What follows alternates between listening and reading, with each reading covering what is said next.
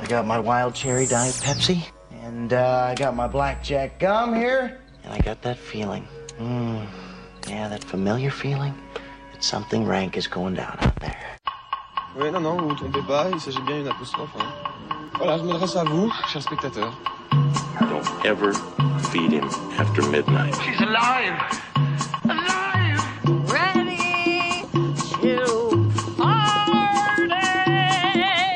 I'm sorry, Dave. I'm afraid I can't do that. I'm a man? Well, nobody's perfect. Qu'est-ce que c'est C'est pas quoi faire. Les acteurs sont à l'aise dans leur personnage, l'équipe est bien soudée, les problèmes personnels ne comptent plus, le cinéma règne. Vers l'infini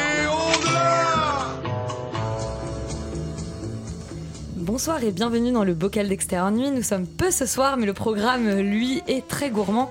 Nous allons bien sûr revenir sur les actualités du petit et du grand écran, sur les sorties de la semaine, le procès du siècle de Mick Jackson et les gardiens de la galaxie volume 2 de James Gunn, avant de jeter un dernier regard euh, dans le rétroviseur sur le festival Sérimania, nos coups de cœur et bien sûr le palmarès.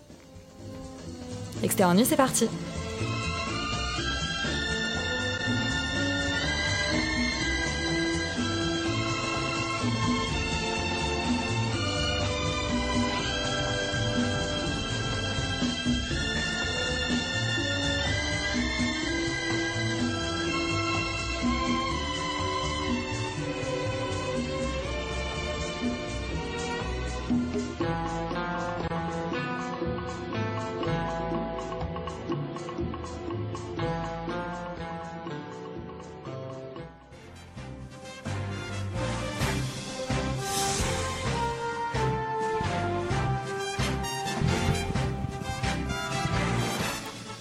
On démarre tout de suite avec les actualités de la semaine. Bonsoir Camille. Bonsoir Elisabeth. Alors euh, le box-office, ça a donné quoi cette semaine? Écoute, cette semaine, c'est un film français qui est en tête euh, du box-office et c'est assez rare pour le souligner, donc je le dis ce soir. C'est un film français qui arrive en tête du box-office. Cocorico La comédie Sous le même toit de Oh Dominique non, pourquoi?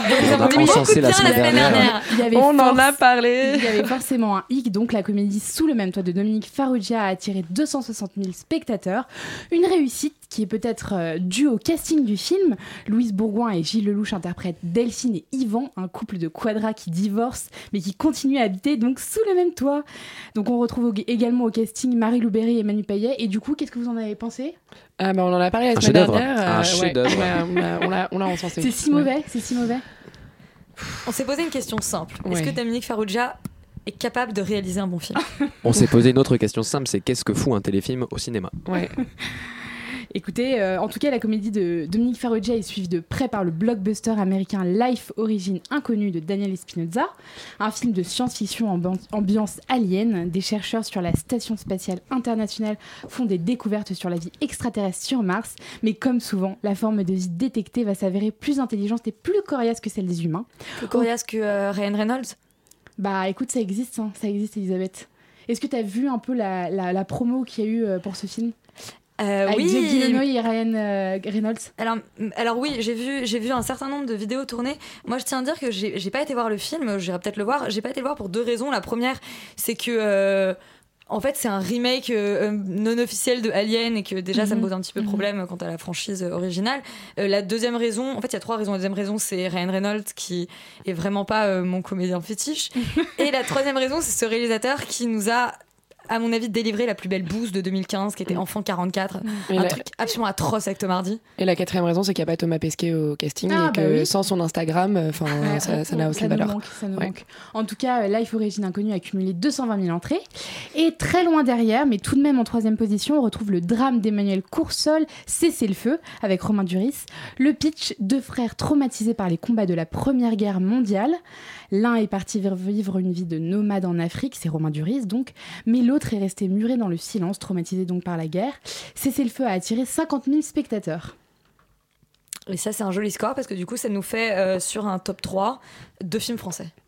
Tout de même, c'est Ouais, assez tout de rare même, pour c'est le assez rare. Ouais. Mais, mais quand même des scores euh, très très faibles, puisque d'habitude on a quand même un box-office. euh, Ouais, la première ouais. place, il y a quand même souvent quand même un million de Un spectateurs. million, ouais. Euh, là, on a une première place de box-office à 250 000 euros. Donc les gens rentrée de, va- de 250 000 spectateurs, donc rentrée de vacances s'il vous plaît. Revenez euh, travailler et rendez-vous au cinéma. Mais est-ce qu'on n'est pas dans un pré-can en fait? On a l'impression que chaque année, aux, aux approches du festival, on a quand même un net creux box-office euh, pour le cinéma français. Et puis même, c'est bête, mais au- dans un, dans un temps d'élection, on a aussi euh, un, un gain, euh, un gain de popularité qui, qui est ailleurs que dans le cinéma. En fait, est-ce que vous pensez Le que c'est un cinéma peu se passe autre part, enfin. Bah, c'est ça, le cinéma, c'est France 2. Et euh, non, moi j'ai une petite question, c'est où est passé Fast and Furious 8 Parce que quand même, c'est Ouais. Bah ouais, ouais, c'est- il a fait un très beau démarrage, il a complètement disparu du top 3. c'est- Bah écoute, il n'est pas dans le top 3 cette semaine. Peut-être parce que Vin Diesel maintenant. too furious. Yeah, Euh, yeah. Mais Vin Diesel est dans les Gardiens de la Galaxie, donc tout va bien. Du coup, euh, Elisabeth, je vais vous parler du jury de Cannes qui a été dévoilé. Euh, la liste donc des huit personnalités qui constitueront le jury de la 70e édition du Festival de Cannes sous la présidence de Pedro Almodovar a donc été révélée hier soir. Côté acteur, d'abord, on a Jessica Chastain, qui s'est fait connaître grâce à des rôles dans Tree of Life de Terrence Malick ou encore dans La couleur des sentiments. Et puis Jurassic Park, hein. Alors ça, ça arrive après et j'en parle après. Surtout que ce n'est pas elle. Ce scandale. euh, Exactement, et dans Black Mirror aussi. ouais. C'est l'autre deuxième rousse américaine du I'm cinéma. not- Bryce Dallas Howard. Ouais, et Bryce Dallas Howard qui Elle a a fait dans, super- elle Amsterdam aussi, non il y a une super vidéo d'elle sur YouTube où elle- en mode comédie musicale où elle chante I'm not Jessica Chastain. Mais oui, c'est vrai elles ont qu'elle- joué ensemble à la des sentiments. D'accord, elle était en... Ouais. Mais oui, c'est celle qui mange la tarte au caca. Enfin, Non. Oui, de- je j'ai pas compris. Oui, oui, c'est elle qui mange la C'est- tarte au c'est caca. elle qui mange la je vraiment qu'elle me posait la question, je fais pardon. Donc Jessica Chastain, elle remporte en 2012... Mangera la tarte au caca dans le jury du festival de Cannes. Elle remporte en 2012 le Golden Globe de la meilleure actrice dans un rôle dramatique pour son interprétation dans Zero Dark Thirty. Et depuis, euh, le- les succès, on ne les compte plus. Hein. Interstellar, Seul sur Mars et donc Jurassic Park. Incontournable donc dans le paysage cinématographique américain. Ce qui n'est plus trop le cas de Will Smith, qui fait aussi partie du jury. Figure que tout le monde connaît grâce à son rôle dans Men in Black. euh, dans les années 90. Et dans le remake aussi de, euh, de Nelson Mandela, non euh? arrêtons, arrêtons les, les Arrêtons. fake news parce Arrêtons que. les fake news. Non mais c'est bien, ça nous, ça introduit, euh, ça introduit, enfin, le- Ça va balancer les, les auditeurs. Non, mais Il n'a pas été président des États-Unis pendant Si, un temps ouais. Ouais. Dans 24 heures chrono. Ouais, Balancer, ouais, bah oui, c'est lui. Très bien. Balancer tout de suite des alternatives facts ne fait que préparer nos auditeurs à, à- à- à notre prochaine chronique. C'est du euh, bad buzz, les cinématographique. gars, c'est ça le game. Ouais, c'est ça. Donc Will Smith, il a enchaîné sur des super productions comme Independence Day, pardon, et depuis plus rien ou plus trop grand chose. En 2012, j'ai j'ai vu Bon, ça. Gangster Squad l'année dernière quand même. Ah, c'était Gangster Squad? Euh, non, c'est pas Gangster Non, Squad. Gangster c'est- Squad, mon dieu, Will Smith, c'était pas dans Gangster Squad, non, qu'est-ce non, qui se pas- passe C'est pas Gangster Squad, c'est. Encore un alternative Amsterdam, oui, Mais non, non, non, mais non, quelque chose Squad. Suicide Squad. Suicide Squad. Il est dans. Suicide Squad. Cet été, et ça, c'est vrai. Mais c'était nul, non Elisabeth, tu as un micro, c'est pas la nul, peine c'est un, mais c'est Oui. un succès. Ouais. ouais. Chers auditeurs, c'est détectez la réalité du mensonge dans nos fun facts ce soir dans Extérieur Nuit. Le gagnant remporte une pina colada. En tout cas, ce que je peux dire, c'est que euh, en préparant cette revue de presse, Elisabeth, j'ai appris qu'en 2012, Will Smith avait refusé le rôle de Django euh, dans Django Unchained de Tarantino et c'est finalement donc Jamie Foxx qui interprétera le rôle de l'esclave noir qui deviendra héros. Ouais, euh, on comprend pas trop. Et je me souviens qu'au cercle, au moment de la sortie euh, de je sais plus quel film avec Will Smith qui était assis à un truc horrible qui est sorti il y a deux ans, euh, qui était une sorte de, de, de comédie romantique, enfin très mauvaise, il s'était posé une question, il s'était demandé si Will Smith aimait le cinéma. Parce qu'en fait, il est possible Ouais. de voir que dans sa carrière, il a refusé tous les rôles intéressants qu'on lui a proposés et il a Bah, fait ouais. peut-être Tel que toujours les pires choix. Je sais plus, il y avait, un, il y avait notamment un biopic, bah, je me demande, attends. Euh, non, ça devait pas Le biopic de Morgan Freeman, non, je crois. Il a, re- il a refusé le rôle, Mali. Non, euh, Nelson Mandela, notamment plusieurs, bi- plusieurs biopics sur des, des personnalités euh, euh, noires américaines qui avaient lutté pour le, le droit, au- enfin l'intégration des, des Noirs américains euh, aux États-Unis. Et, et je me demande s'il n'avait pas été présentement, non en fait je vais pas Pour dire de le bêtises, on Luther. arrêté. Mais euh, en tout cas, il y a eu un certain nombre comme ça. De, faudra aller checker. Je vais, j'irai faire un travail Peut-être de que recherche. juste il a pas envie de jouer un esclave. Enfin, Mais là- respectons ça. Tu vois, c'est pas parce qu'il est noir qu'il doit forcément jouer un esclave au cinéma. Will, si tu nous écoutes, on, nous t'aimons très Voilà. fort. Bon voilà, je pose la question aime-t-il le cinéma Donc dans ce jury également Agnès Jaoui, euh, figure incontournable du cinéma français, acolyte de Jean-Pierre Bacry. Ah non, ils sont plus ensemble. Mais ils sont acolytes. Ils continuent à écrire des films ensemble, Léa. Sale Ils ont une pièce Bah là, au théâtre non, de ça la Porte Saint-Martin. Ouais, mais ça y est, là, ils commencent à décoller euh, chacun euh, de, de leurs propres ailes. Elle est au euh. cinéma cette Bah semaine ouais, en Aurore. ouais. Exactement, bah, j'allais le dire, ouais, exactement. Donc elle, elle a débuté sa carrière au théâtre.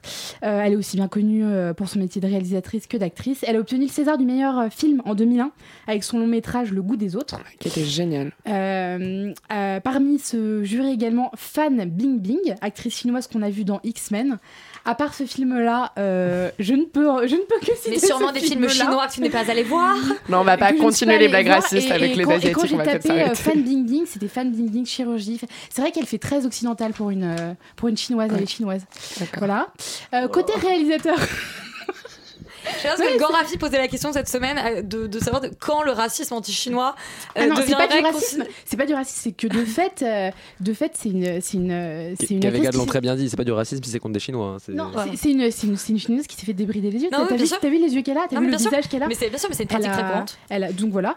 Surtout pour jouer dans X-Men. Côté réalisateur, Maren Adé, le- la jeune réalisatrice à qui on doit Tony Hardman, qui était euh, un peu la révélation, Ouais, la révélation au Festival de. Cannes l'an dernier, en sélection officielle mais qui n'a rien gagné. Euh, Paolo Sorrentino aussi, réalisateur italien. euh, Grand habitué de Cannes. La série The Young Pope et La Grande Bellezza qui lui avait valu euh, l'Oscar du meilleur film étranger. Et Park Chan-wook, réalisateur sud-coréen Ouais, à qui on génie. doit le film Old Boy sorti en 2003. Vous pouvez m'en citer d'autres parce que moi je connaissais pas du tout. Eh ben, il a fait un très récent film avec Nicole Kidman qui s'appelait Stalker. Ouais. Ah, Qui eu- n'était pas sa plus grande réussite, qui était son dit- premier film il fait a- aux États-Unis. Qui est une mauvaise adaptation. Il a fait la trilogie euh, Old Boy. Il y a eu Old Boy, Lady Vengeance et le dernier, aidez-moi. J'ai oublié le nom du dernier film de la trilogie. blood. Quelque chose comme ça, ouais. Ouais, Donc en gros, une trilogie euh, absolument euh, hallucinante, quoi. D'accord, ok. Ouais, on va plus conseiller Et- ça d'ailleurs que Oui, euh, qui le Et, donc, euh, Si vous n'avez pas vu Old Boy, foncez le voir, quoi. C'est Ouais, génial. L'autre français du jury avec euh, Agnès Jaoui, c'est le compositeur euh, Gabriel Yared, qui a composé la musique du film euh, Sauf petit peu de Jean-Luc Godard en 1980.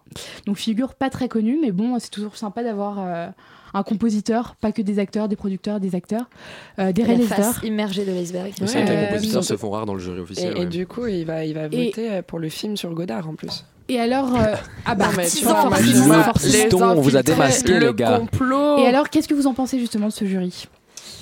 Euh, Est-ce que ça vous inspire euh, C'est je, le, je, le, je le trouve un peu tiède en fait. ouais, moi aussi. Mais un peu, un peu Ouais. comme finalement le, le, le choix du président du jury, Almodovar, qui était Ouais. un choix. C'est-à-dire que Almodovar, on s'attendait à ce qu'un jour il soit président du jury. Ouais. Pourquoi cette année On sait pas très bien, mais euh, disons que c'était un peu un. un- Pas l'an dernier parce que tu présentais un film, donc on te fait attendre un peu, ça te gêne pas trop. Et voilà, il y avait une idée comme ça, un peu du réalisateur qui était dans le tiroir et on sait pas trop quoi Mais moi, je trouve ça pas mal. Almodovar. C'est assez, tu vois, c'est un jury finalement euh, mixte avec euh, des femmes euh, très charismatiques, mais toutes dans un registre hyper différent. Moi, je suis sûre que ça va inspirer Pedro Almodovar pour son prochain film. hein. Et Enfin, ce ouais. truc horrible où les femmes se mettent à tuer les autres membres dans la du sélection d'un certain festival, euh, voilà, il va y avoir un, truc comme ça. Mais justement, on, on parle de, de tièdeur, mais euh, Pedro Almodovar, c'est pour moi c'est l'antipode du, du tiède, quoi. Ah oui, non, lui est l'antipode Ouais. du tiède. Je disais, le fait de choisir lui J'ai l'impression que du coup, dans, dans la discussion, ça va créer un, ça va créer un espèce de, tu vois, de- d'effervescence, quoi. Non, mais Je- ce qu'on peut dire, c'est qu'il n'y a pas de choix politique dans le jury. Très souvent, on a euh, un réalisateur euh, euh, iranien euh, qui Ouais. s'est battu pour Ouais. quelque chose. Un réalisateur- enfin, disons qu'en en général, il y a, y a un jury qui est pas là seulement pour son nom, mais qui représente quelque chose. Et là, je trouve que c'est un jury voilà, de, de visages plutôt connus, sans de Ben, stars. Finalement, c'est un peu aussi comme, euh, comme la sélection euh, officielle. Enfin, Oui, on a quand tout même est été... tiède. Pourquoi non on mais, non, mais c'est pas tiède, Elisabeth. Pour une fois, ce n'est pas que social, quoi. Pour une fois, il y a un peu des films qui vont nous faire rêver, nous raconter des histoires et, et pas que des histoires de gens malheureux au Ah supermarché, ce qui tu est vois. Bah, C'est-à-dire qu'on va euh, pas récompenser Dipan ou, ou Moeden El Blake. Mais ce qui est vrai, Jamais 203. hein. ce qui est Haneke vrai, revient, il va forcément avoir la palme. hein, désolé. Ce qui est vrai, c'est que c'est Jamais toujours les 203. mêmes qui 203. reviennent et ça, ça a été. Enfin, je crois que, enfin, Thierry Frémaux et Pierre Lescure ont été vachement critiqués à cause de ça. C'est toujours Bah les oui. mêmes noms qui reviennent, quoi. Mm.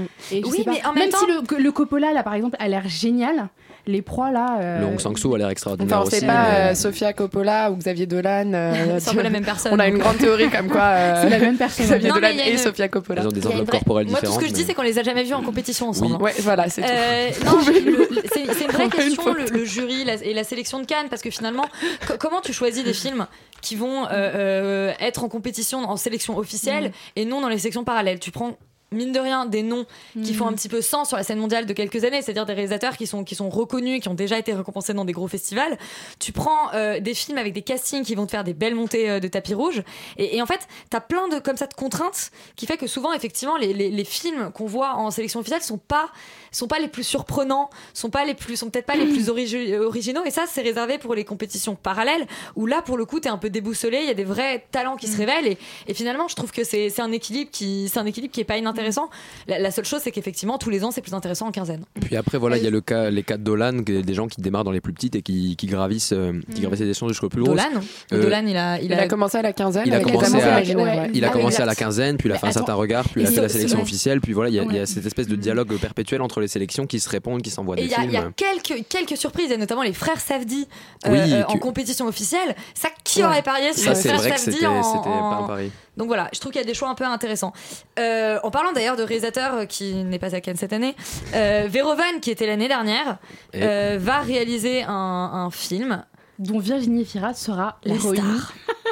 oui, Elle l'a séduite pendant elle. Donc, bah, apparemment, l'affiche du prochain film donc de Paul Verhoeven, Sainte Vierge, a été révélée aujourd'hui. Vierge et Virginie Fira. Voilà, exactement. Mais arrêtez d'être critique avec Virginie Je l'aime Fira. Moi, beaucoup, je, hein. je trouve qu'elle, euh, qu'elle vraiment, euh, c'est une actrice très intéressante qui est en train de développer une palette de jeux euh, vraiment euh, surprenante euh, dans laquelle on s'attend, on, on l'attendait pas. Et je pense qu'elle a beaucoup à gagner à, à jouer des drames justement parce que je pense qu'elle peut être Des, très, des meilleurs drames que prise de cours. euh, je suis ravie. Je sais cette affiche, on, on y voit donc une Virginie Fira au sein dénudé, mais coiffée d'une vo- d'un voile de nonne, parce que l'actrice belge, euh, qui sera donc l'héroïne du film, interprétera Benedetta, une nonne lesbienne atteinte de vision. Accrochez-vous bien. Une nonne, une nonne lesbienne atteinte de vision dans un couvent de Toscane au XVIIe siècle. Donc, euh, sexe, religion, Jusque-là, rien de choquant. Ce sont, Mais elle, est- elle ce est sont- lesbienne aussi, t'as oublié de le préciser. Ce sont, ce sont des Ouais. thèmes euh, chers aux réalisateurs néerlandais. Euh, Virginie, c'est pas, c'est pas le, c'est pas le Jean, hein. c'est autre chose. Non, non, euh, c'est le Jean. C'est euh, une adaptation d'un autre roman de Philippe Jean. D'accord. Donc Ouais. c'est c'est à nouveau une adaptation. Donc il avait adapté Elle, euh, il avait adapté O de Philippe Jean euh, dans le film Elle, et là il adapte à nouveau un autre roman de, de Philippe Jean. D'accord, faudra vérifier, mais il me semble parce que entre les deux, il me semble qu'il y en a un autre, mais euh, c'est possible. hein. Tu veux dire qu'il va y avoir un film qui va sortir entre elle Oui, et celui-ci en- voilà, exactement. Oui, c'est on l'adaptation de Leila Slimani. Ouais. Du Donc. Virginie Fira, euh, qui interprétait déjà une catholique assez tradie dans Elle, euh, donc c'est assez drôle de penser que oh, de l'imaginer en nonne quand même, non? C'est c'est assez, c'est assez rigolo. La sortie du film Sainte Vierge n'est pas prévue avant 2017, donc il faudra attendre euh, avant de, avant d'avoir les premières, les prochaines images. Et en campagne politique, qui de plus politique que Clint Eastwood Oui, alors la, la news, euh, Elisabeth, c'est que Clint Eastwood va réaliser un film sur les attentats du Thalys.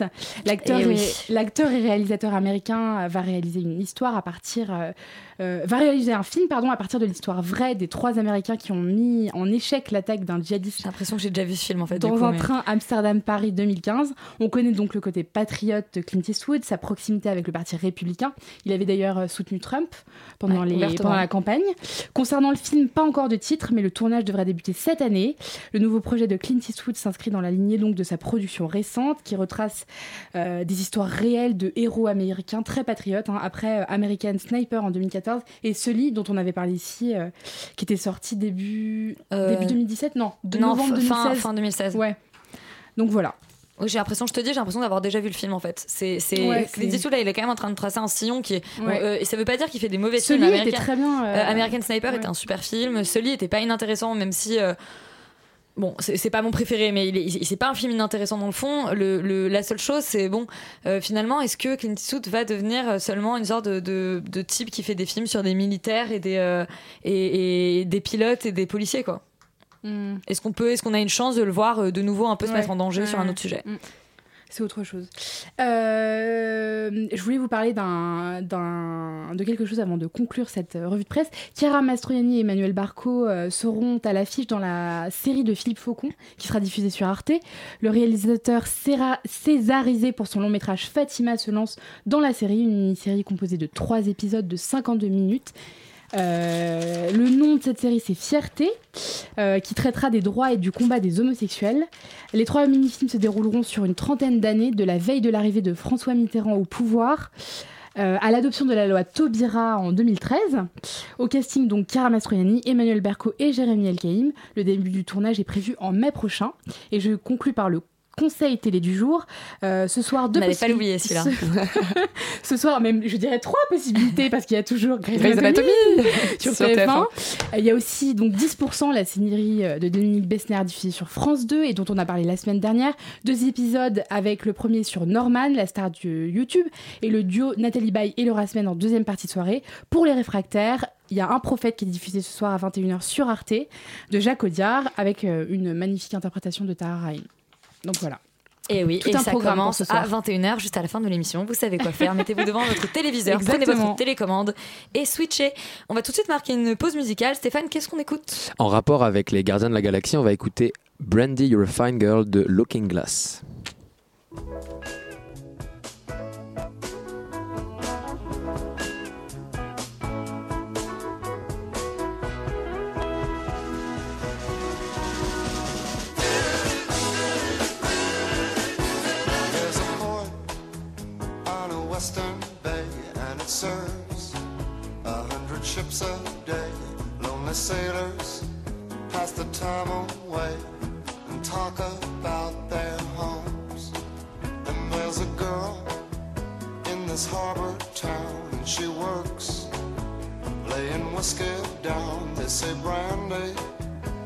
Another round. She serves them whiskey and wine. They The sailors say, Brandy, you're a fine girl.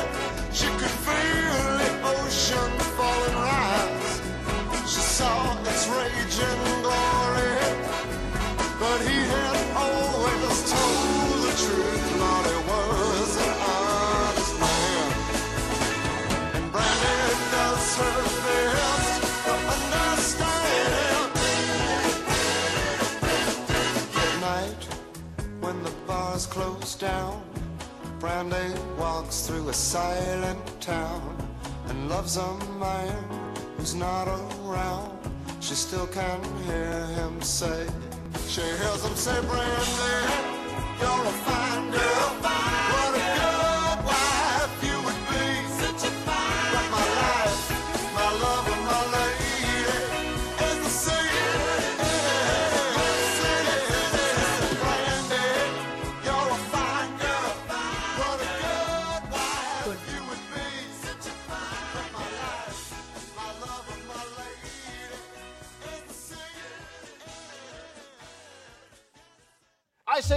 Tastelessly that more women died on the back seat of Senator Edward Kennedy's car at Chappaquiddick than ever died in a gas chamber at Auschwitz. It is my pleasure to introduce Professor Deborah Lipstadt. Whatever the reasons that people become deniers, they often have an agenda which they won't admit to. Why do you continually denigrate the work of David Irving? You can have opinions. Le procès du siècle, Denial en VO, euh, raconte le parcours d'une d'une d'une D'une historienne, d'une ouais. historienne, oui, euh, euh, pour prouver l'existence euh, des chambres à gaz contre, c'est très mal négation- expliqué, Oui, ça, contre un négationniste. Ça c'est mal pitché, mais. tu veux le repitcher peut-être Si- si laborieux. Non, c'est assez intéressant le procès du siècle, puisque son titre en anglais, donc Denial, donne vraiment le thème. C'est c'est le déni, c'est le négationnisme. En fait, ça va raconter le combat de Deborah Lipstadt, qui est une historienne américaine qui est euh, attaquée en justice par David Irving, un négationniste britannique, pour diffamation, puisqu'elle a écrit un livre en disant que tout ce qu'il racontait, c'était n'importe quoi et qu'il fallait, euh, il ne fallait surtout pas le croire euh, et ne pas croire David Irving quand il annonce qu'il n'y a jamais eu de chambre à gaz à Auschwitz, puisque ça, ça s'appelle du négationnisme et que David Irving est un antisémite.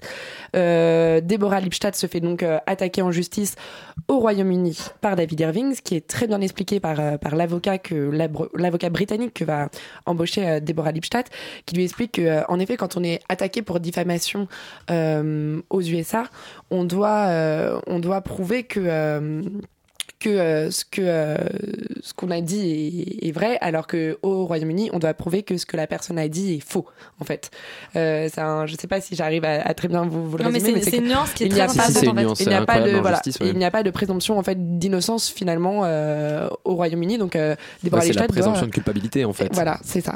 Donc Deborah Lipstadt doit euh, en fait prouver que euh, les chambres à gaz ont existé euh, à Auschwitz, ce qui est une situation quand même assez euh, assez rocambolesque. On est en, en l'an 2000 quand même quand le procès a lieu, et en l'an 2000, elle doit euh, prouver euh, que les chambres à gaz ont vraiment existé à Auschwitz pour ne pas euh, devoir être accusée de diffamation en ayant traité David Irving d'antisémite. Elle doit prouver que ce qu'il avance, que ces théories négationnistes sont fausses.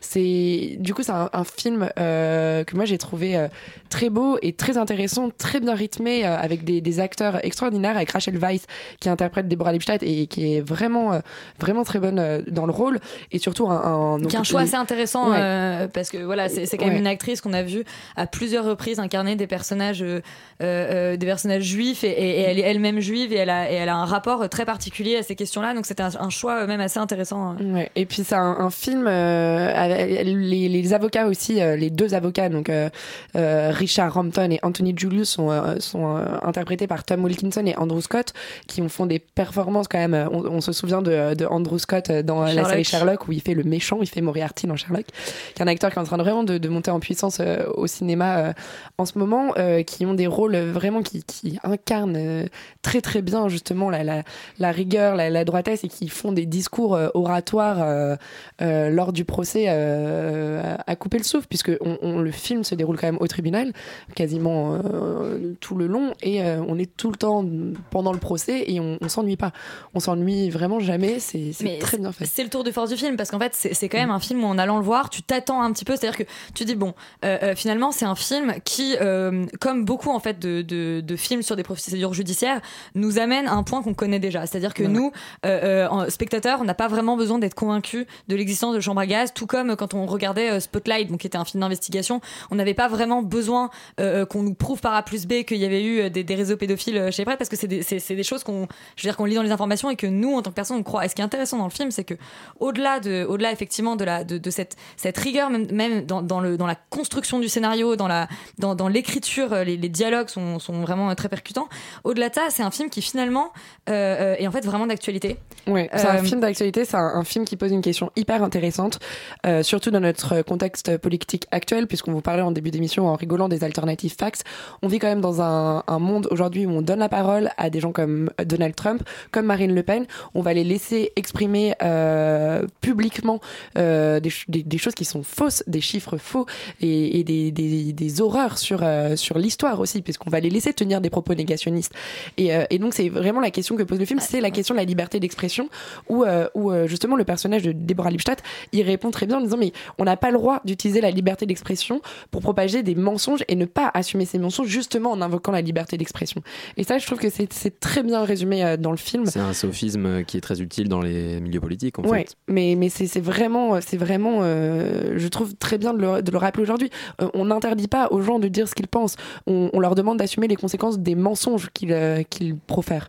Et, et ça c'est je pense qu'aujourd'hui c'est quand même un message hyper important. Ouais, il y, a- il y a plein de questions de là de ça que j'ai trouvé assez intéressantes. Par exemple, le moment où ils se posent la question, ils se disent mais est-ce que finalement il ment s'il en est lui-même convaincu? Oui. Est-ce que finalement on peut l'attaquer s'il est convaincu de ce qu'il dit? Mais ce que lui pense n'est pas forcément la réalité, mais en même temps il ne ment pas puisque lui il croit vraiment. Et il y a plein en fait de questions comme ça qui se posent et c'est un film qu'on qu'on- qu'on pensait très balisé et on pensait globalement savoir euh, que, enfin voilà, que c'était un film un peu bien pensant qui allait nous amener d'un point A à un point B. pas du tout, et le film est extrêmement surprenant. Il y a vraiment des, des questions philosophiques euh, très très intéressantes et des questions sociales très intéressantes euh, euh, qui se posent. Et puis c'est pas seulement un film sur la Shoah, mais c'est aussi et surtout pour moi un film sur le devoir de mémoire. Et je pense que nous devons nous souvenir pour ne pas reproduire les mêmes erreurs. Aujourd'hui aujourd'hui, euh, on, on vit quand même dans un moment où on a l'impression d'avoir euh, oublié ce qui s'est passé euh, 40 minutes plus tôt. Enfin, on est là en train de dire que Macron a déjà gagné les élections, alors que euh, j'ai l'impression que tout le monde a oublié euh, l'élection de Trump et le Brexit, des choses où tout le monde disait Oh, c'est bon, ça arrivera Qui jamais. absolument et tout le puis, monde, ouais. et puis c'est arrivé. Et puis là, on est là à, à faire la même chose. Mais attendez, on a oublié ce qui s'est passé il y, a, il y a deux mois, il y a six mois. C'est lui qu'il faudrait le dire. Ouais, peut-être. ouais, peut-être à lui aussi. Mais voilà, moi je voulais, je voulais profiter de ce film pour vous inviter déjà à aller le voir parce que c'est un très beau film. Je t'allais dire, allez voter. Non, non, c'est dommage qu'il soit pas plus euh, distribué euh, à Paris, mais euh, mais en tout cas c'est vraiment un, beau film, donc euh, foncez le voir. Et puis euh, et puis souvenez-vous et portez pas au pouvoir euh, quelqu'un d'antisémite, de raciste et de xénophobe, même si c'est pas votre projet. Hein, ne laissez pas cela arriver en vous abstenant de voter contre. Puis si je peux me, me permettre, ça m'a beaucoup fait penser à un film que je peux conseiller d'aller revoir, c'était le Hannah Arendt de Margaret Van Trotta qui Ouais, qui prenait ce très même qui prenait ce même parti en fait de, de parler euh, d'un- sujet qui est très difficile et qui est très sensible en, en prenant le parti euh, d'en dire des choses beaucoup plus intéressantes et actuelles donc euh, vous m'avez donné envie en tout cas Bah, un film en tout cas ouais, qu'on recommande absolument. Euh, le film qu'on va certainement recommander aussi, mais qui n'a rien à voir, c'est Les Gardiens de la Galaxie euh, volume 2 de James Gunn, dont on va tout de suite écouter la bande-annonce. Saute du coq à l'âne. hein. The fate of the universe lies on your shoulders. Now, whatever you do, don't push this button. Because that will set off the bomb immediately and we'll all be dead. Now, repeat back what I just said. I am Groot. Les Gardiens de la Galaxie 2, qui du coup, euh, comme son nom le dit, est la suite des Gardiens de la Galaxie. et ça aussi ça nous a beaucoup surpris Et ça nous a, on était, qu'est-ce qui s'est passé? Euh, Voilà, James Gunn reprend les manettes pour euh, continuer à nous narrer les aventures de Peter Quill, alias Chris Pratt, et de sa bande de joyeux dégénérés, parmi lesquels nous avons Drax, un géant un peu débile, euh, Zoé Saldana avec de la peau verte, un raton laveur doublé par euh, Bradley Bradley Cooper. Cooper et un petit arbre doublé par Vin Diesel. Euh, est-ce que tu veux nous, est-ce que tu veux nous raconter l'histoire ou est-ce que je C'est un. euh, je me. ouais. Alors, l'histoire du des Gardiens de la Galaxie, c'est en fait Chris Pratt qui joue Star Lord, qui se fait enlever. Voilà, dans, dans le premier, il se fait. On apprend qu'il se fait enlever quand il est petit par euh, un, un méchant euh, qui a un stylo magique euh, et qui a le- en gros le, le tête d'un gang qui s'appelle les Ravageurs et qui en gros essaye de euh, un petit peu tenir la galaxie par le crime. Et euh, il y a une euh, l'histoire d'humain. euh, bah, je vous invite à simplement aller la revoir. Et ici, en fait, on, on retrouve Chris Pratt et ses acolytes qui ont qui sont en fait un petit peu Il faut peut-être préciser quand même qu'à la fin du 1, on découvre, parce que c'est quand même tout l'enjeu du 2, à la fin du 1, on se rend compte, parce que lui, toute la question, ils sont tous des hybrides entre différentes Oui, races ouais. extraterrestres. Et on Et, se lui, on le croyait est- humain. Sa, mère est morte quand il était petit, voilà. Et en fait, on se rend compte qu'il est hybride aussi, parce qu'il est capable de tenir dans sa main une, une pierre d'éternité, Oui, enfin, ouais, ouais, ouais. un objet qui aurait dû le tuer s'il était humain. Et donc, à la fin du 1, le twist, c'est qu'en fait, il n'est pas humain.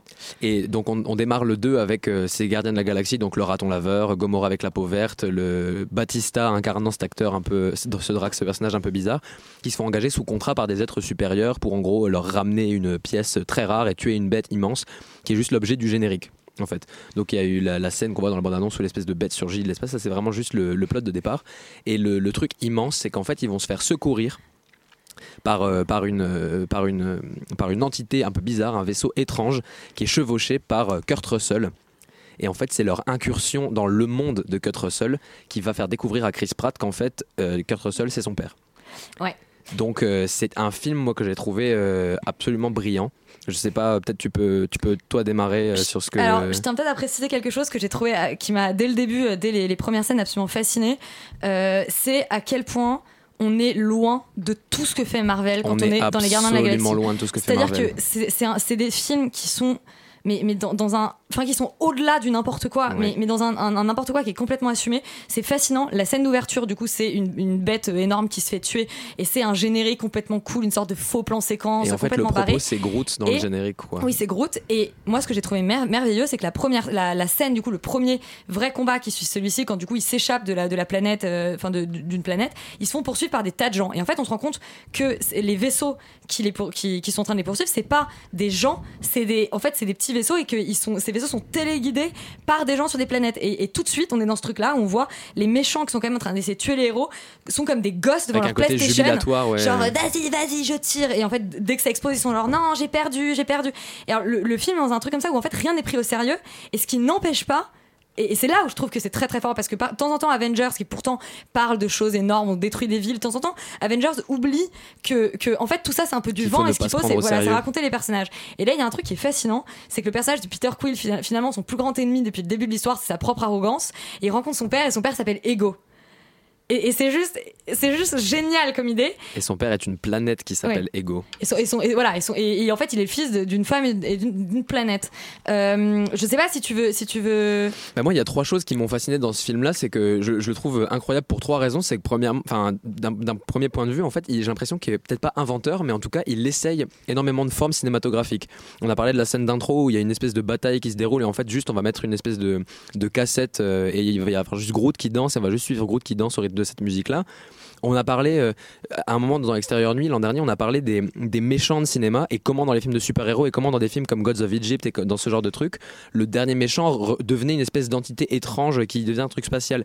Et il y a cette, euh, cette, cette chose-là qui est que dans tout film de super-héros, dans tout film à gros budget, quand on doit trouver une idée, on essaye plus et on repompe les idées de ce qui s'est passé précédemment. Et là, en fait, on a un combat final qui est incroyable en termes de de mise en place de forme parce qu'on a cette, cet homme planète qui devient une entité qui crée un combat un peu étrange on a des références à Man of Steel mais on, dans, dans le combat euh, final dans les airs mais en fait j'ai l'impression que c'est quelqu'un James Gunn qui digère un peu toutes les références de son temps mais qui essaye d'autres choses en fait qui va enfoncer d'autres portes et qui va donner à voir quelque chose de très intéressant aussi pour son amour de la musique des années 70 on a passé tout à l'heure la musique de Looking des Glass séries des années 70. et des séries des années il y a- il y a 70 tout un, il y a un running gag euh, sur une, je n'en dirai pas plus sur une vieille sur une, série. une vieille série et Chris Pratt et en fait Chris Pratt se fait tacler dans le film parce qu'il a des références de terriens et ses acolytes qui ne sont pas terriens en fait répondent aux références par ah et c'est bien ça ou ah et c'est cool ça et il y a tout un dialogue en fait avec euh, bah, qu'est-ce que c'est que de recréer une série à partir de à partir de références mais en, tout en essayant d'en faire quelque chose d'indépendant Ce qui est quoi. finalement l'existence même en fait des, des adaptations de Marvel.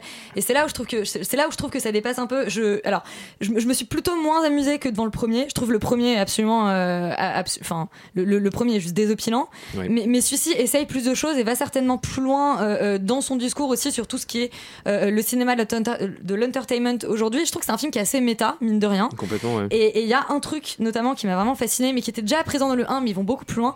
C'est en fait les personnages, parce que comme euh, euh, finalement le gang euh, créé par Star Lord est un gang de, de tous ces tous ces gens qui en fait ont des, inté- ont des intérêts très divers et qui sont réunis ensemble pour une mission, mais on a presque l'impression qu'ils ont chacun leur petite trame personnelle. Ouais, bah ouais. Et comme en fait aucun n'est digne de confiance, ils passent leur temps à, se- à- à- à se, à se trahir mutuellement. Et ce qui fait que le film, on n'est jamais sur des bases solides. On n'a jamais ce, ce gang de personnages qui vont, qui vont nous, nous, nous entraîner et battre le méchant. Non, chacun est là, mais chacun peut se barrer. Et du coup, il y a, vraiment, voilà, sur la création de, ce que c'est qu'un groupe de super-héros, c'est peut-être le, film le, plus. Enfin, je trouve ça plus passionnant que les Avengers en termes de. enfin, ce que je veux dire, c'est la, la forme du groupe, les, les composites du groupe. Puis dans, ouais, dans les Avengers, a ce que tu disais, c'est un côté très attendu, quoi? C'est-à-dire que c'est un, côté où on sait les personnages. En fait, comme il y a le problème de la franchise, on sait très bien qui on va retrouver dans tel film, et on sait très bien que là, s'il y a Spider-Man Homecoming qui se, qui se fait, on attend Tony Stark, on attend ce genre de personnes. Là, les Gardiens de la Galaxie ont l'avantage d'être un, un géant euh, entre guillemets indépendant dans le principe narratif, quoi. Ouais, et. euh, Et, ben, et ce sens de l'humour, quoi. C'est- fabuleux. C'est que vraiment le film a un sens de l'humour qu'on pourrait taxer de lourd, mais qu'en fait je trouve assez fin parce qu'il se, il se remet en question constamment et remet en question la culture tout en remettant en question le visuel. Enfin, c'est vraiment un, un humour assez total et assez, euh, assez sain en fait. J'ai trouvé ça très, c'est- c'est pour ça très que je te, je intelligent te comme parlais de, ouais, de, de la question méta, c'est-à-dire que en fait, le, je me suis posé la question pendant le film de me demander quelle était en fait la limite de franchise comme ça, parce que finalement, c'est un film qui arrête pas de nous, de nous expliquer ce qu'il est en train de faire. C'est-à-dire quand même, on, a un couple qui est plus ou moins en formation et où les personnages disent mutuellement, enfin où elle vient le voir en lui disant, euh, euh, en gros, elle veut pas lui dire qu'elle l'aime et lui lui dit, tu sais, il y a plein de séries comme ça où il y a des non-dits et les personnages ne savent pas qu'ils s'aiment. Mais le problème, c'est quand ils savent qu'ils s'aiment, plus personne n'arrête de regarder. Et il y a tout le temps ce truc-là où en fait, on, te, on vient titiller en tant que spectateur sur ce que tu attends, mais en fait, à quel point tu serais déçu si tu obtenais cette chose. Et du coup je me pose je me, je me pose euh, la, la, la question de savoir jusqu'à où on peut aller. Enfin à quel moment ça va on va arrêter d'être surpris par ce Ouais. mécanisme là et à quel et à quel moment ça sera réellement déçu. Mais en tout cas c'est pas le cas pour ce film là on vous encourage vraiment vraiment à aller le voir aussi. C'est alors voilà il y a du choix hein. soit vous allez voir euh, euh, un film passionnant qui retrace la biographie d'un personnage d'un personnage important qui, qui s'est battu voilà pour pour le devoir de mémoire d'un fait historique. Soit vous allez vous marrer Ouais. devant les Gardiens de la Et Galaxie un petit 2. peu réfléchir quand même. Mais, vous pouvez faire les deux. euh, Vous pouvez euh, vous, Enchaîner vous- les deux, ouais. Ouais, vous pouvez. euh, Alors peut-être dans, dans un certain ordre, hein, peut-être comme celui qu'on vient de vous proposer, c'est-à-dire. euh, Ouais, dé- décon- décontractez-vous après quand même. Ouais, voilà, mais. Mais en tout cas, lancez-vous et c'est vraiment le, le Marvel de nouveau. Les Gardiens de la Galaxie sont vraiment les Marvel les plus intéressants. Puis rien que pour voir Kurt Russell en papa, euh, c'est quand même, c'est quand même un Et plaisir de. un- Moi, et, je- et Sylvester Stallone euh, en chef de gang déçu, quoi. Ça, c'est quand même assez drôle aussi. euh. Et Bradley Cooper en raton Voilà. laveur. On vous encourage vraiment à aller le voir. Et on va tout de suite marquer une- notre deuxième coupure musicale qui sera de nouveau un hommage aux Gardiens de la Galaxie. Gardiens de la 2. Tu es Galaxie. très, Stéphane. Alors, euh, vous parlez de cette bande son et vraiment c'est ce qui c'est ce qui est très intéressant. Ils ont une aw- awesome mixtape qui est disponible sur internet et voilà on vous invite à aller les écouter aussi. C'est Father and Son de Cat Stevens.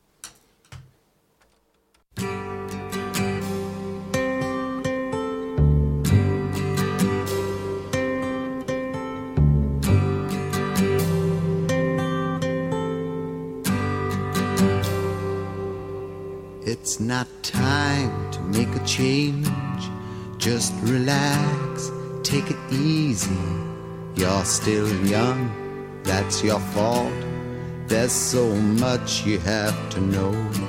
Find a girl, settle down. If you want, you can marry. Look at me.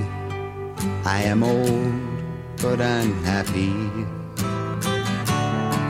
Was once like you are now, and I know that it's not easy to be calm when you found something going on. But take your time, think a lot. Why think of everything you've got? For you will still be here tomorrow, but your dreams may not.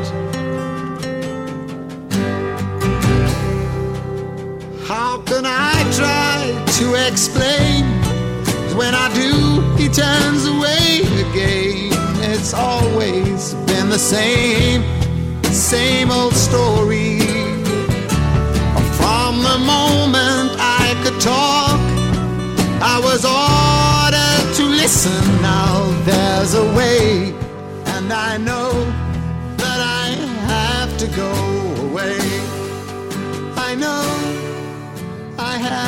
go.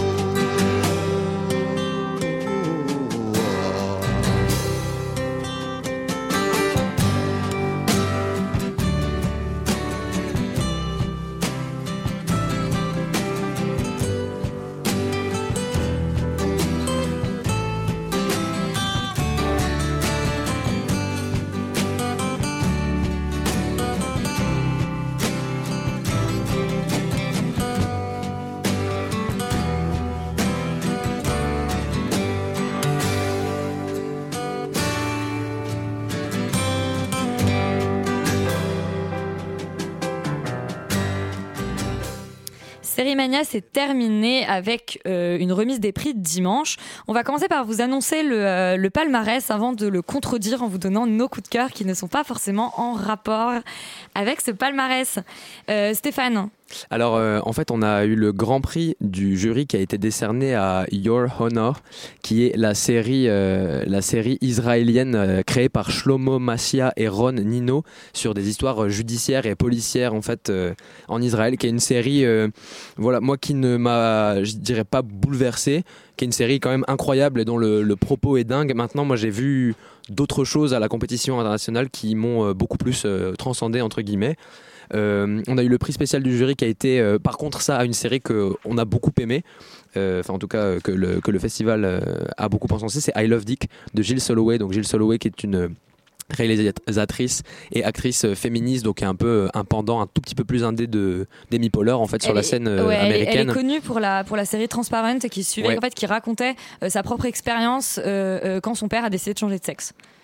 Et qui est, euh, qui est une série euh, sponsorisée par les Wachowski. Non, pardon, je, je plaisante, mais c'est une série vraiment brillante, euh, I Love Dick, portée par, par un Kevin Bacon, assez, assez incroyable, et, et qui est en, en gros l'histoire d'une femme qui se, qui se fait prendre de fascination, entre guillemets, par son, son, un professeur un petit peu machiste.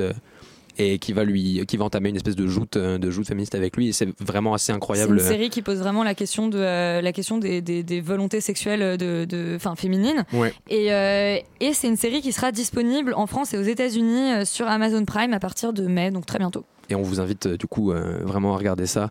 On a eu euh, le prix d'interprétation féminine qui a été décerné à Anis Frel pour la série Broken que je n'ai malheureusement pas eu la chance de voir. Le prix d'interprétation masculine pardon à Kida Kor Romadan pour la série Four Blocks.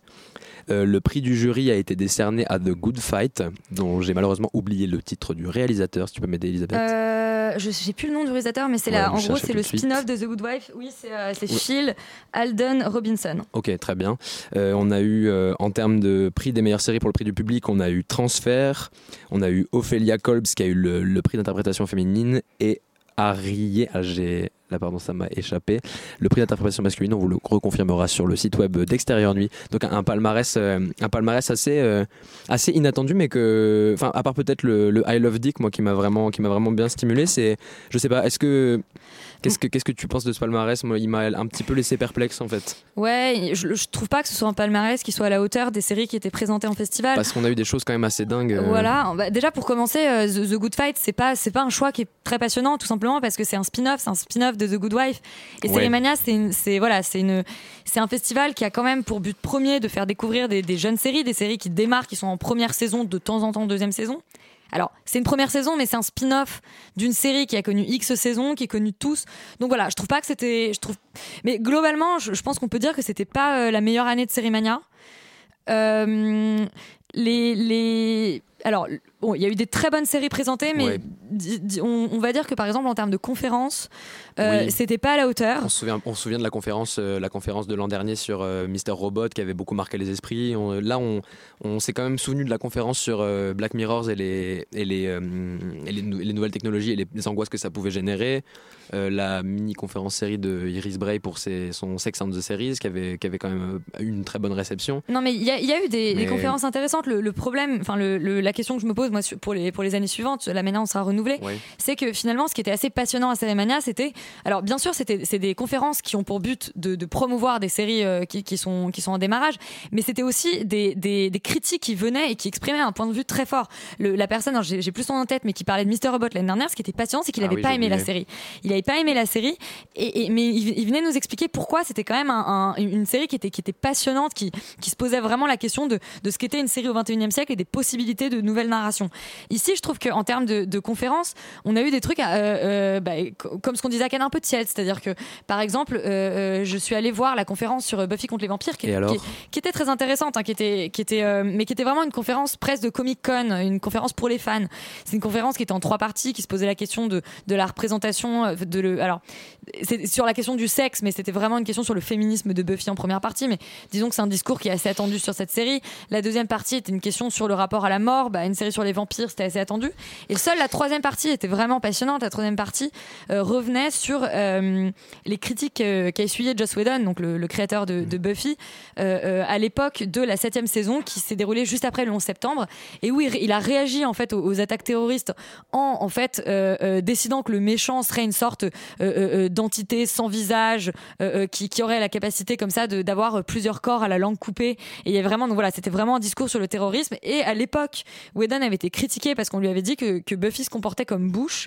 Et, là, pour le coup, vous pouvez aller euh, revoir cette conférence euh, sur le sur le site de Sérimania parce que le, voilà, ce, troisième acte c'était assez passionnant et pour le coup pas attendu. Et c'était une, des rares surprises euh, de ce festival. Oui, tu fais très bien de le préciser. On mettra le lien évidemment du site web en description de le- description de l'émission. Les conférences sont évidemment disponibles en ligne et c'est vrai que c'est un des, un des moments les plus intéressants, enfin un des moments très intéressants du festival à pouvoir revoir. Et euh, tu, Elisabeth, est-ce que tu, tu as vu The Swell? Qu'est-ce que, ouais, que tu en voilà, as pensé? dans nos, coups de cœur, si maintenant on peut en parler. euh, alors c'est- pas mon plus gros coup de cœur dans le sens où c'est pas la série la plus euh, la, la plus originale. Moi je l'avais dit, hein, les, les- les séries qui m'ont vraiment marqué, c'est les séries dont on avait déjà parlé. Ce sera Légion évidemment. Ce sera Search Party Indeed. dont j'ai parlé la semaine dernière, bien sûr. Mais The Swell, c'est assez intéressant parce que c'est une série euh, euh, hollandaise qui imagine une tempête sans précédent qui s'abat donc sur les côtes euh, belges et hollandaises et qui provoque un raz-de-marée. Et euh, c'est une série qui mêle alors le, le, le politique puisqu'on a on a on a les autorités qui réfléchissent est-ce qu'on doit est-ce qu'on doit évacuer les habitants, mais en même temps si on les évacue et que finalement le raz-de-marée est inférieur aux prédictions, on va se retrouver avec une catastrophe économique sans précédent. En même temps, si on les évacue pas et que et que les habitants se retrouvent pris au piège, on va être vu comme des monstres. Et là, pour le coup, la catastrophe, euh, ça va être une catastrophe d'une autre ampleur. Et c'est une série qui mêle le politique et qui mêle le genre catastrophe.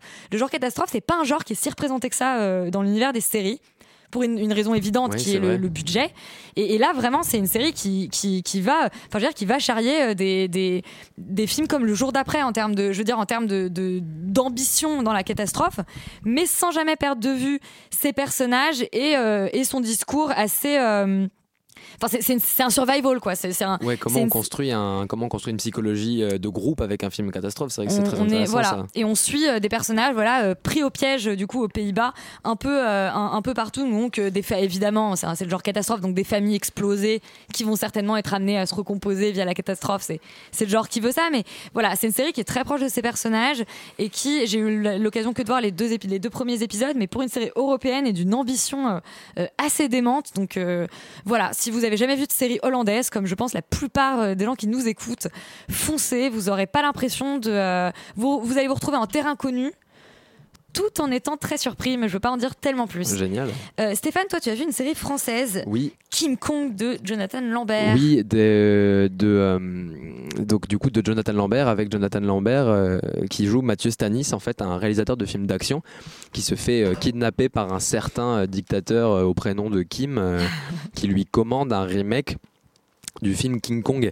Et alors, euh, si on précise le certain réalisateur, et c'est moi en tout cas je le précise ici, c'est que outre le fait que le film soit vraiment, enfin que la série, pardon, euh, je me perds tellement parce que j'avais euh, Tonnerre sous les tropiques ou alors The Interview euh, en tête. En tête, ouais. on, on pense tellement à ces films-là pendant qu'on voit, qu'on voit ce truc-là, c'est qu'en fait, au- au-delà du fait que les épisodes sont extrêmement bien rythmés, que ce qu'ils proposent c'est vraiment d'un humour décapant, mais d'un malaise, d'un malaise vraiment incroyable, c'est qu'est-ce que c'est à l'heure actuelle une série et un, film qui mélange avec un humour euh, à la fois grossier et subtil euh, un fait de réalité en fait. Qu'est-ce que qu'est-ce que c'est qu'en fait de, mettre autant de, de de réalité et autant de vérité dans une série qu'on présente et qu'on lâche dans le monde euh, qu'on lâche dans le monde réel en fait? Parce que là ce dictateur là clairement se reconnaît dans l'image qu'on qu'on prend de ce dictateur là de même que chez nous avait fait scandale avec euh, avec Emily Dequesne là on est dans un truc quand même on s'attaque quand même à incroyablement gros. Et dans ce film il y a des questions qui se posent qui sont assez incroyables parce qu'au début bon le, le, truc du kidnapping c'est vraiment l'histoire du plot qui se lance au départ et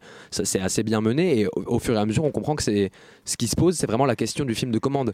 Qu'est-ce que c'est qu'un film de commande? Comment on élabore un film sous un film qui est déjà comme l'avait euh, très justement dit euh, Woody Allen un film est quand même quelque part une dictature. Comment on se fait imposer une dictature création étant soi-même un dictateur? Ce qui est évidemment un point de vue tous les tous les réalisateurs sont peut-être pas de- d'accord avec cet avis-là de la dictature du réalisateur ou des producteurs sur le film mais c'est un point de vue qui ça a des rapports de force en tout cas qui sont en toujours tout cas, voilà, c'est un point de vue qui, qui s'écoute et qui euh, doit se vérifier dans certaines, certaines productions quand même. Et euh, là où on avait euh, Jonathan Lambert qui était le dictateur qui commandait un cri dans, dans Réalité de Quentin Dupieux à Alain Chabat, on le retrouve ici de l'autre côté. Donc en fait, moi, bah, Jonathan Lambert, c'est un acteur que, que j'adore et que je suis depuis Cadet Olivier, depuis ses baisers dans, dans, le, dans le, le PAF chez Laurent Ruquier. Et c'est quelqu'un qui en fait s'intéresse de plus en plus au méta-cinéma et à qu'est-ce que c'est qu'en fait être un cinéaste aujourd'hui et qu'est-ce que c'est que de présenter quelque chose avec excusez-moi mais j'aime pas dire ça mais des, des couilles quoi. C'est à dire que là on a on a un truc qui euh, qui, a, fait très peu de, buzz à Série Mania alors qu'on a vraiment même dans le concept une série qui euh, qui transcende un peu ce, genre euh, et qui transcende un peu son, son époque et qui en fait en étant très actuelle réussit à, à tout exploser quelque part. Donc moi j'étais très excité par ces épisodes et j'attends de voir j'attends de voir ce que ça peut donner quoi Eh ben oui. Euh, moi, mon troisième conseil et dernier conseil, euh, euh, c'est vraiment le, le nouveau plaisir coupable découvert à Série Mania. C'est une série qui s'appelle Click, qui est alors la, la, enfin, le- la première série de Jess Brittain, qui est une jeune, une jeune showrunner, du coup toute, toute jeune, qui avait déjà été en fait scénariste sur Skins. Euh, et elle est la fille du producteur de du, du créateur de Skins, qui ici produit du coup cette série Click, dont elle est la showrunner. Click suit du coup le, les premiers pas dans une prestigieuse université d'Écosse de euh, Georgia et Holly, qui sont deux amis depuis l'enfance, et analyse, euh, voilà ce que ça va leur faire d'être jeté dans le grand bain euh, de l'université, là où tu deviens un adulte, comme c'est très bien expliqué. Et rapidement, en fait, elle croise la route d'un groupe d'étudiantes qui participent à, un- à un- une sorte de mystérieux système de parrainage organisé par une prof d'économie. Un système de parrainage où, en fait, elles sont plus ou moins intégrées à la société euh, euh, du frère de cette professeure d'économie, mais on ne sait pas très bien ce qu'elles y font. Ouais. Euh, Les, les frats, c'est ce genre de trucs ne sont pas très loin, euh, les, les maisons. euh. Bah, moi, je m'attendais à ça. C'est-à-dire que je m'attendais justement, c'est là où, où j'allais venir, c'est-à-dire que je m'attendais à que ce soit un peu de voilà deux meilleurs amis. Qui vont euh, mettre euh, voilà en péril leur lien d'amitié parce qu'il y en a une qui va euh, entrer dans le système voilà des frater des enfin d'ailleurs des sororities Tourmentée par les et pas l'autre. américaines, et en fait ça m'a l'air du coup, euh. ça m'a l'air beaucoup plus noir que ça c'est-à-dire que on a quand même un mort à la fin du, du pilot et euh, ouh, Game of. Thrones. Et, euh, non non non mais je veux dire enfin voilà c'est une série teen et girly euh, qui qui à mon avis sera pas tellement plus maligne que ce qu'ont été Gossip Girl et Pretty Little Liars mais où il y a vraiment en tout cas quelqu'un derrière en termes de en termes de mise en scène et qui et qui pour moi euh, euh, est d'emblée plus intéressante parce que on, est dans le monde de l'université. Et du coup au-delà des questions de euh, de quête identitaire on a vraiment la question de, l'ambition euh, professionnelle qui se pose. Et, comment elles vont se heurter? Il y en a une qui a de l'ambition et l'autre qui n'en a pas mais celle qui n'a pas d'ambition est la première à intégrer ce système de de, de, parrainage un peu chelou. Donc voilà c'est une série qui qui, qui, qui m'a l'air d'un pur plaisir coupable où j'ai vu qu'elle avait reçu des assez bonnes notes euh, auprès du public. On se demande pas pourquoi. C'est pas Camille la fan de Grey's Anatomy qui va faire la fine bouche devant ce style de programme Et, et, et Moi, tout notre, et tout à tout fait. notre, tout notre, toute notre fanbase de Gossip Girl et de Pretty Little Liars que j'espère ne pas avoir vexé ce soir. euh. Non, mais c'est très important qu'il y ait des séries comme ça. Alors, on n'en a pas parlé, mais voilà, c'est comme la série euh, euh, 13 Reasons Why qui, euh, qui a apparu sur Netflix et qui a fait euh, pas mal de grand bruit. En fait, c'est important qu'il y ait des séries euh, teen qui continuent. Pourquoi? Parce qu'en fait, on se rend compte que le, que le courant de, de teen series est totalement en train d'évoluer Ouais. ces dernières années vers quelque chose de, de plus noir, de plus conscient. On ne va pas te parler de Teen Wolf, je pense que Mais tu seras la Skin, c'était première. déjà noir et conscient. Skin, hein. c'était déjà très noir et conscient, ça apparaissait un peu comme un ovni. euh, Skin, C'était- c'est mais justement, Skins, mais c'est pas déprimant, c'est génial. C'était c'était génial, mais déprimant. Mais on, on en on parlait se déjà au ce- moment de sa sortie comme, euh, comme quelque chose qui rassemblait euh, un public différent en Ouais, fait de, ouais. de- de- de- déjà Gossip Girl et déjà d'autres séries en qui fait, étaient Skins existantes à l'époque. Skins était un, un précurseur, mais c'était une série qui était, qui était effectivement un ovni en termes de. Enfin, je veux dire, la, la manière dont il était créé, on sait que c'est des très jeunes auteurs qui avaient jamais bossé sur rien, Ouais. qui travaillaient dans des sortes de poules de scénaristes où ils racontaient euh, leurs expériences personnelles et, et en fait, euh, petit à petit, euh, euh, accouche, le, le scénario s'accouchait de lui-même à travers ces séances. Ici, ce que je trouve intéressant et ce qui est intéressant dans les dernières productions, euh, surtout euh, américaines, mais aussi là on parle d'une série britannique, c'est que finalement des, séries plus codifiées. euh, des, des, teen shows un peu plus enfin qui devraient être plus pro- programmatiques commencent à, vraiment se poser des questions sur le désespoir adolescent voilà Certain Reasons Why parle parle d'un suicide ici voilà bon bah, j'ai dit qu'il y avait un cadavre il y a un suicide en fait à, la, fin du, à la fin du pilot et commence voilà à, à se, à vraiment euh, se pencher sur des questions euh, euh, à mon avis plus plus plus politiques et plus violentes liées à ce que c'est que que de que que de s'assumer en tant que en tant que personne et d'assumer ses ambitions professionnelles dans la jungle que qu'on connaît aujourd'hui. Donc voilà, c'est un c'est un pur plaisir coupable, mais je, je vous encourage à le voir. Et Mais bien c'est sûr, très bien d'avoir des plaisirs coupables aussi. c'est très bien. Et euh, n'oubliez pas d'aller regarder Search Party et surtout Légion. Légion, Je ne ouais. comprends pas pourquoi Légion n'a pas eu le prix du public à Ben Starmania. ouais. Je tiens à poser un coup de gueule. Je pense que le public n'a vu que les deux premiers épisodes et qu'il a dit j'ai rien compris. Et qu'il bah a soyez une- pas idiots, regardez jusqu'au bout. Est-ce qu'il y a eu un blackout du public pour les, les, pro- les projections de Légion Euh, nous, nous allons euh, poser notre, notre petite enquête, on essaiera de Ouais. le trouver. On vous invite donc à aller voir Légion. Qu'est-ce qu'on invite les gens d'autres à voir Bah, Elisabeth The euh, Leftovers The saison Leftovers, 3 si vous les n'avez pas vu les deux premières saisons regardez-les il y, a y plus ou moins enfin on ne sait pas vraiment s'il y a un embargo ou pas en fait c'est pas très clair mais je préfère qu'on reste sur position on ne parlera pas de The Leftovers euh, tant que la saison ne sera pas, sera pas euh, diffusée. entièrement voilà, diffusée sur HBO mais on aura l'occasion d'y revenir parce que c'est une saison 3 qui démarre très très bien c'est une dernière saison et Ouais. c'est signé de Damon Lindelof le président du jury de Cérémania cette année intéressez-vous à Kim Kong, intéressez-vous à tout ça. Et en production, si je peux me permettre, on a Reality Plus de Caroline Farge- Forget qui est en, en préparation et qui a une série sur euh, le, le changement d'apparence grâce à des puces électroniques qui, euh, moi, m'a beaucoup intrigué euh, ces, dernières, ces dernières semaines aussi. Pas, aucun rapport avec Série Mania, mais en termes de série française euh, qu'on attend beaucoup. Ça en fait partie quoi. Et ben voilà, on vous retrouve la semaine prochaine. En attendant, on espère que vous allez euh, faire le grand saut entre le procès du siècle et les gardiens de la galaxie, volume 2. À la semaine prochaine!